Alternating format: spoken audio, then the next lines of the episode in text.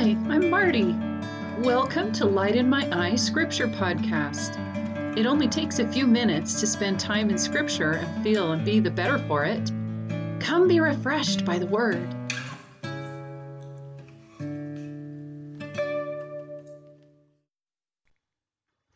Good morning. I'm feeling kind of jazzed about my topic today, so I hope that you will enjoy this episode. I start off in Ether chapter 4, verse 7.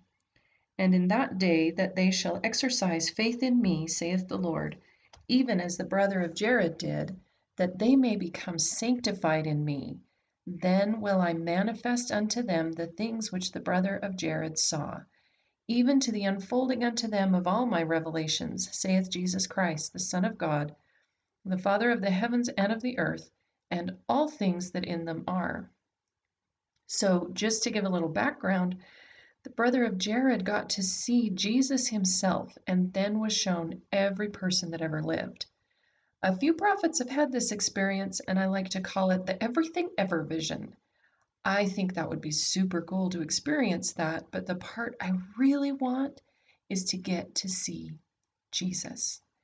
So when it says that they may be sanctified in me, then will I manifest unto them the things which the brother of Jared saw.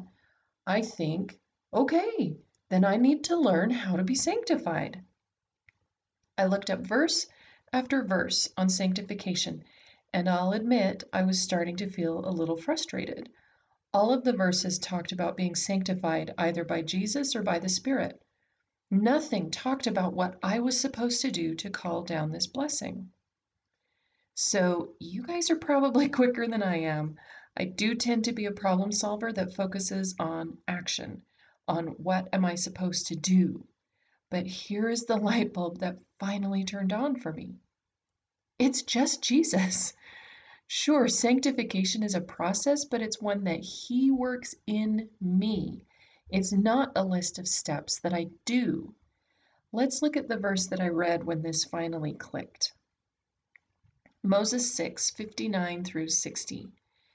That by reason of the transgression cometh the fall, which fall bringeth death, and inasmuch as ye were born into the world by water and blood and the Spirit, which I have made, and so became of dust a living soul, even so ye must be born again into the kingdom of heaven, of water and of the Spirit, and be cleansed by blood, even the blood of mine only begotten, that ye might be sanctified from all sin and enjoy the words of eternal life in this world and eternal life in the world to come, even immortal glory.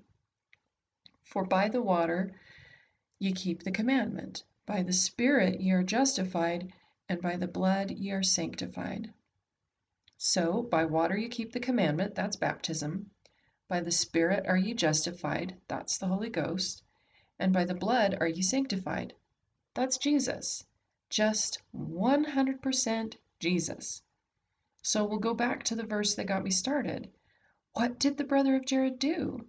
Maybe it's just my own hang up, but we are here to act and not be acted upon, right? How am I supposed to act? In faith. The brother of Jared had the faith to go to God when he had problems.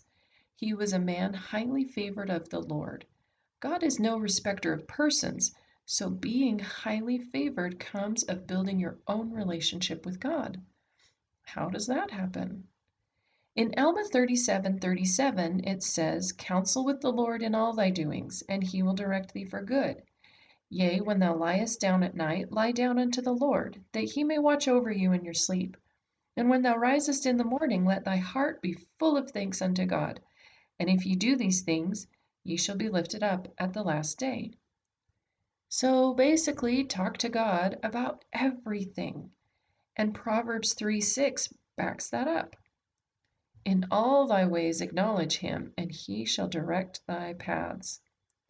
That sounds like being highly favored of the Lord to me, and that is something that we can all totally do.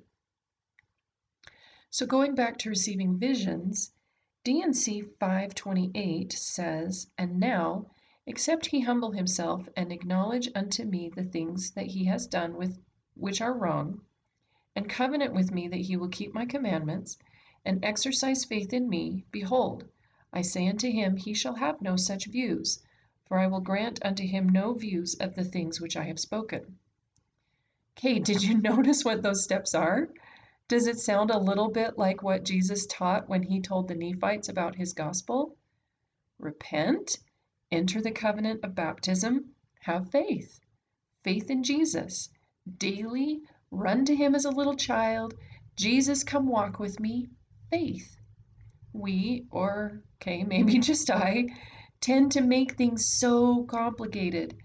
But even something as quote unquote lofty as desiring to see Jesus and have the visions given to the prophets boils down to the same basics repent, have faith, come unto Jesus. So it isn't finding the deeper gospel that gets us the life with Christ that we yearn for. It's digging deeper within ourselves to see what isn't in line with following Him. It is in admitting that we need to listen and obey Him and do a little less of figuring things out for and by ourselves. I think that is so exciting to consider. I know that looking at ourselves can be scarier and harder than some outside list of steps. But man, look at the people who got to walk and talk with Jesus. They're our heroes. My challenge for myself and for all of you today is to keep bringing it back to those basics. Let's be like a little child and keep running all day long over every little thing back to Jesus and let Him do His mighty work within us.